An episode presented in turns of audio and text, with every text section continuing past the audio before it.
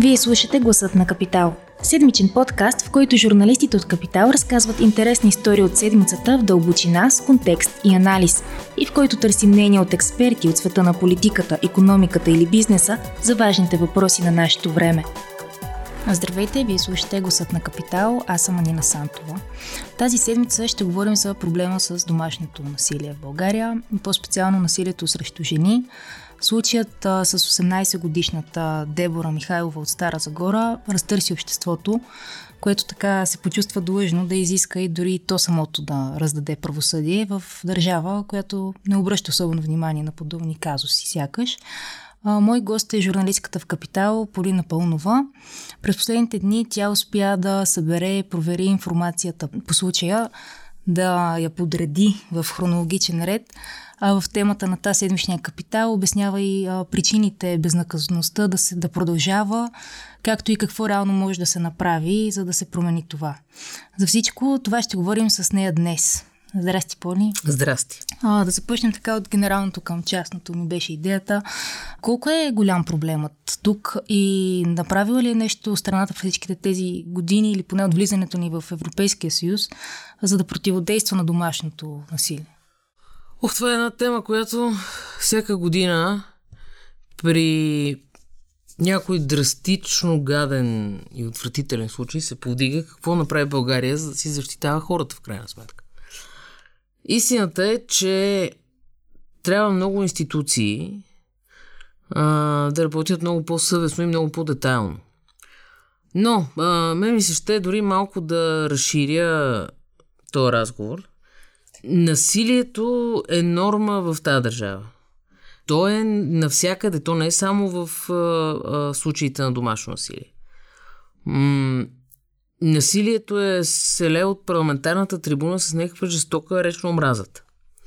Възраждане блокират а, киносалони, за да не могат хора да гледат филми. Това не е насилие над личността непрекъснато някой обяснява на какво няма право друг човек. Този случай в Стара Загора извади на улицата хората, на които им е писнало да бъдат жертви по една или друга причина. И тъй като той е абсолютно смразяващ като, а, като факти, като какво се е случило конкретно с това 18 годишно момиче, всеки воден от а, собствената си позиция на жертва а, в различни ситуации, се, се разгневи и се ядоса. Гнева обаче не винаги е най-добрият съветник, защото много често жертвите могат да се превърнат в насилници. Особено в среда, в която обществото е оставено само на себе си, т.е. то трябва да разчита на рефлекса си за самоконтрол. Когато човек е разгневен, омъчнен, ядосан, той много самоконтрол няма. Затова според мен беше много важно да има адекватна реакция на първо място на МВР по този случай и на разследващите, защото трябваше да се изнесе някаква информация. Да, но ние разбрахме повече от един месец след като реално се случи. От тогава мисля, че била пресконференцията на МВР официално. Ами, ние разбрахме повече от един месец след това, след като а, роднините, т.е. майката на момичето от Стара Загора, а, разговаря с а, нова телевизия. Но в крайна сметка рефлекса да търсим какво наистина се е случило. Да търсим фактите това следва да бъде и журналистическа работа. Нали? Смисъл, хората, които а, боравим с информация, имаме отговорност тя да бъде, ако не максимално изчерпателна, защото не винаги е възможно тя да бъде най-пълната, то поне тя да бъде вярна и проверена. М, така е. А какво а, се случи реално? И, и още нещо да кажа. А, стихийната помитащата обществена реакция доведе до едни хаотични действия от страна на институциите в България. МВР даде пресконференция преди два дни, когато или там преди три, когато задържаха Георги Георгиев по второ обвинение. Как са стигнали до разследването на това второ обвинение е въпрос. Какво са правили през това време е въпрос. Какво са успяли да изчистят относно фактите по нападението над, над момичето в Стара Загора за тези 30 дни също е въпрос. Защото обществото беше останало с впечатлението, че напълно и безспорно ясно кой е виновник. Оказва се, че разследването не може все още да даде отговор на този въпрос. Най-малкото, защото а, сочения за виновен твърди, че има алиби. От другата страна пък се появява друг свидетел, който твърди, че го е закарал до Стара Загора. В а, показанията, в, които са в а, досъдебното производство, се разбира, че в жилището, а, в което се случва това по-рано, е имало а, друг гост мъж. Той е идентифициран. А, разпитване а, няколко пъти. Разпитвани са съседи. Много е трудно воденето на такова разследване. Аз това го разбирам. А, но следва тези хора, които работят това, да са максимално загрижени за обществото и да кажат на това общество какво са свършили, защото това е вид загриженост за обществото. Тъй като когато обществото пък от своя страна не получава информация, винаги ескалират слухове в такива ситуации и това може да доведе до взрив. Не може хората да бъдат изоставени от институциите си. Това е, това е водещото. Да, хората обвиниха институциите бързо, как а, те са реагирали? Защото това са няколко институции. Мисля, че районна прокуратура, съд, полиция. Сега, как са реагирали? Първо, трябва да изясним нещо много важно, че все още тече разследване. Тоест, все още не са изяснени всички факти и обстоятелства около този отвратителен случай. То е много трудно да... А, не знам, аз мисля, че хората, които ни слушат, сигурно си представят, че е много гадно да се робиш такива неща. Смисъл да а, четеш, да слушаш подобни неща, отврат. Но в крайна сметка трябва да си има предвид, че всичко случило се до момента и действията на районната прокуратура и действията на двете съдебни инстанции не са в а, съдебен процес по същество. Мярката за неотклонение е квази съдебен процес. Това не е вменяване на вина или уневиняване на Георги Георгиев. Това е вземане на превентивна мярка, това е мярката за неотклонение, дали сочения за извършител може да се укрие или да извърши ново престъпление.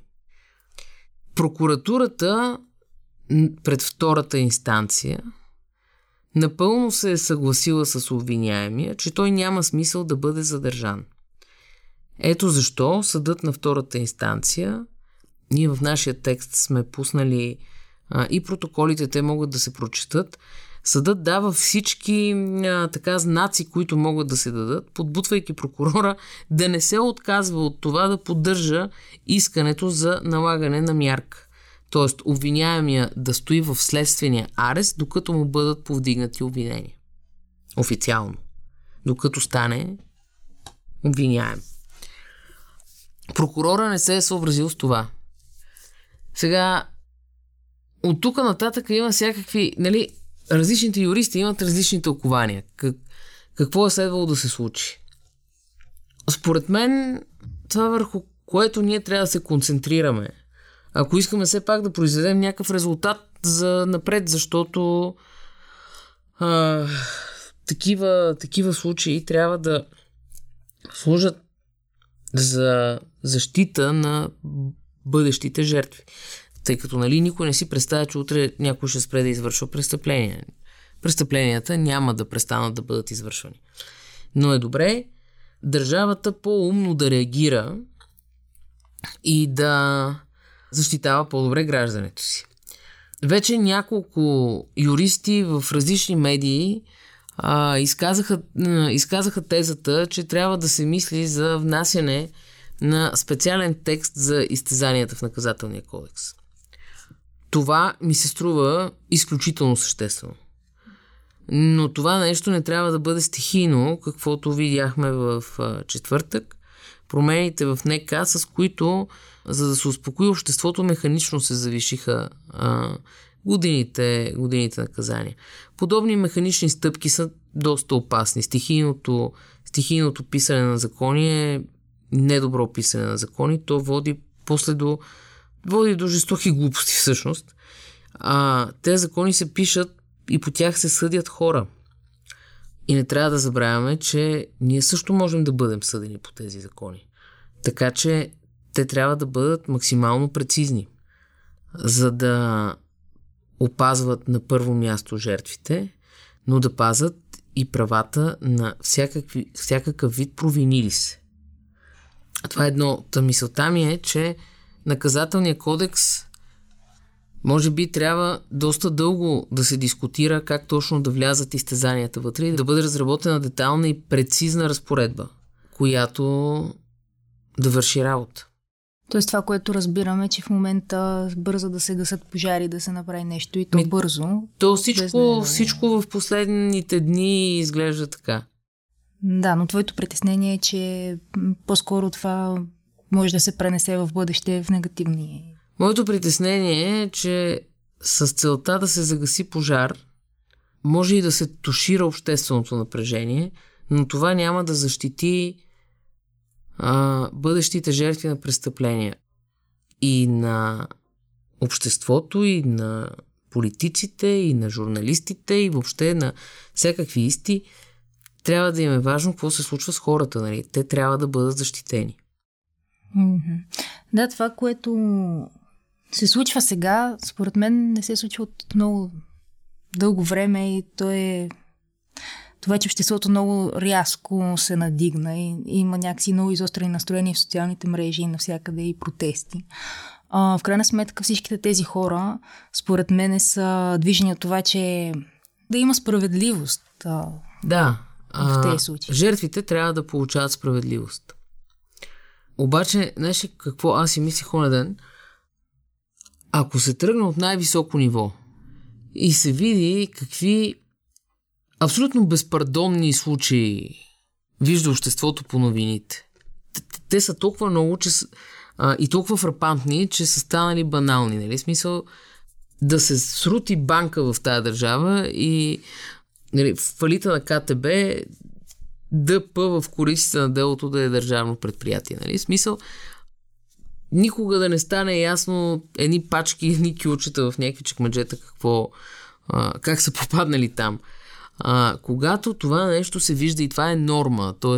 не разследването, отказа от а, най-елементарно търсене на фактология от страна на разследващите в големите корупционни случаи. И когато се принесе до абсолютно пълната липса на справедливост надолу по обществото, което не получава защита доста често, се случва е това, което видяхме. Просто хората ужасно много се уморяват и страшно много се ядосват. Когато виждат, че няма, а, как да кажа, че нямат адекватна защита, че те могат да бъдат следващата жертва. Дали могат да бъдат нарязани, дали могат да бъдат ограбени, но те виждат, че могат да бъдат следващите. Да, факт е, че може би по принцип сме свикнали на всякакви други истории, които са далеч. Не, ние сме свикнали да живеем в изрощина. Това е, а, това е генералният проблем. Ние сме свикнали да живеем в изрощина и правото да бъде насилния в България. Това е проблем на образование, на култура, на страшно много неща. Четах един психолог онзи ден, който каза, че от а, начина на възпитаване на децата с шамари се създават първите насилници. Когато са възпитани в къщи с шамари и стигнат в образователната система, която в България горе-долу също така възпитава. Вече формирането на хората е То е изгубено още в около 15-та им година.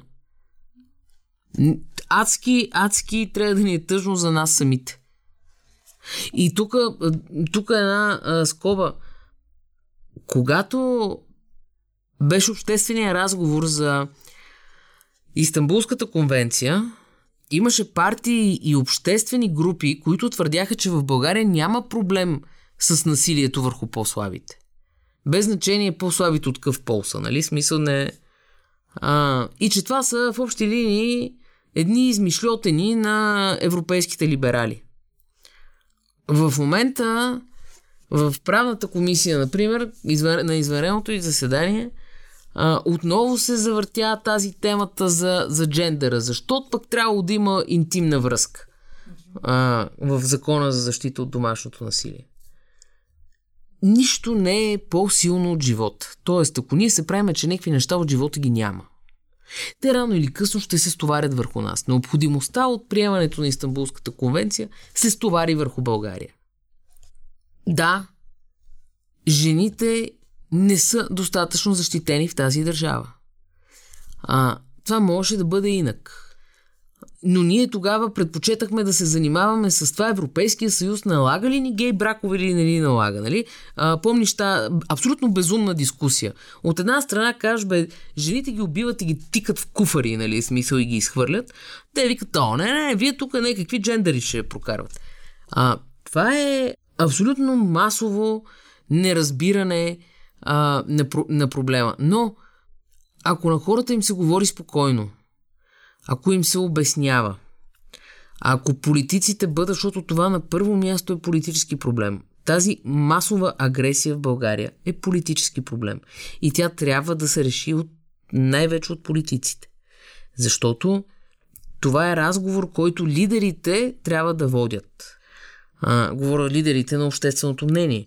Да, аз им чувство, че тук бъркаме, включително от някои партии, не знам нарочно ли, не бъркат а, насилието а, с над жени, с традиционните ценности. Въобще разговор отива съвсем друга посока от тук насетне, точно заради гей браковете и така нататък и цялата тази неразби... цялото това неразбирателство. Аз не съм сигурна, че това е неразбирателство. Това е съзнателно настройване на различни обществени групи една също друга.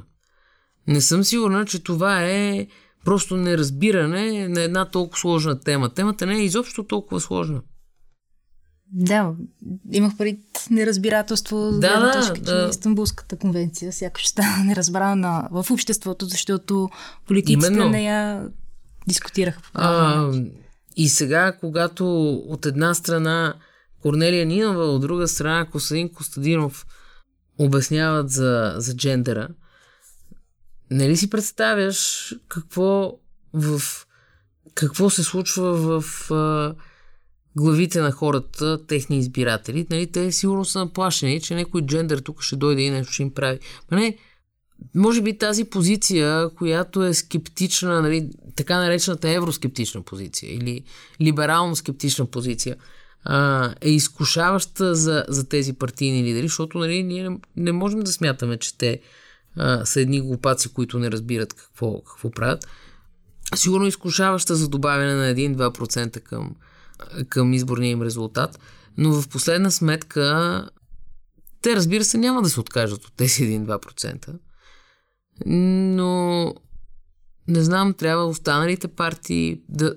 Абе, трябва да се проведе обществено спокоен разговор. Какво трябва да си променим? в, в институциите, в, и на последно място ние в обществото, как трябва да си говорим помежду си. За да не тръгваме всеки път към всеки го агресивно. Тези затворени балони, в които ние отказваме да разбереме другия и го обявяваме за враг, това е също е проява на, на насилие. Все пак да кажем за финал какво чакаме по-специално по този случай. А, видях в текста че всъщност има сигнал, че това не е единичен случай в Стара Загора. Всъщност, според мен, едно от така положителна гледна точка е, че този въпрос не, не беше всяко чудо за три и продължава дебата по това. А, но какво трябва да последва? За да не е всяко чудо за три дни, този въпрос трябва да продължи поне три години. Дано е така. Тоест това предстои да видим. Чакаме разследването. Все още се разследва това разследване ще покаже това ли е единствения заподозрян. А, има ли още заподозрени заедно с него? Има ли пък друг заподозрян, различен от, от сочения за насилник до момента? Чакат се експертизи, чакат се а, данни, доколкото знам, от пътни камери. А, страшно неща, които трябва да ориентират а, разследващите в, как, в какви посоки и какви версии да върват. Така че от тази гледна точка това се чака. А по-генерално се чака не неглижиране, неглижиране на, на битовите случаи. Знаеш колко а, преди за друг текст а, си говорих с източници от МВР, които казаха, че когато се получи сигнал за битов скандал, защото то домашното насилие, нали, битова работа в повечето случаи, когато се получи сигнал за битов скандал, те са най- а, така удосъдени, ако мога така да се израза, защото трябва да отидат и да пишат едни предупредителни протоколи и какво си да си тръгнат. И доста често, ако, ако не са съвестни така наречените органи на реда, а, изпълняват тази работа про форма. Пък те имат, имат начини да проявят някакъв вид контрол след това. Например, ако се знае, че участника в битов скандал има оръжие, кварталният полицай би следвало да го провери няколко дни по-късно. Нали? Смисъл, а, на, на пръв поглед тези неща изглеждат дребни, но те са много съществени от гледна точка на превенция. Защото а, е, най-важно от всичко е да се намали стигането въобще до фатален случай. А разследването после на фаталния случай е друга работа. Той човек си отишъл. Трябва да се работи така, че да спрем да губим хора. Да, най-просто казвам. Добре, благодаря ти, Поли. Ако този епизод ви е харесал и искате да слушате новите епизоди веднага, щом излязат, абонирайте се за гласът на Капитал в Apple Podcasts, Google Podcasts или Spotify. Обратна връзка може да ни изпращате на podcasts.capital.bg или в познатите ви профили на Капитал във Facebook и Twitter. Музиката, която чувате в този подкаст е написана от композитора Петра Дондаков специално за Капитал, а епизодът монтира Тихомир Колев.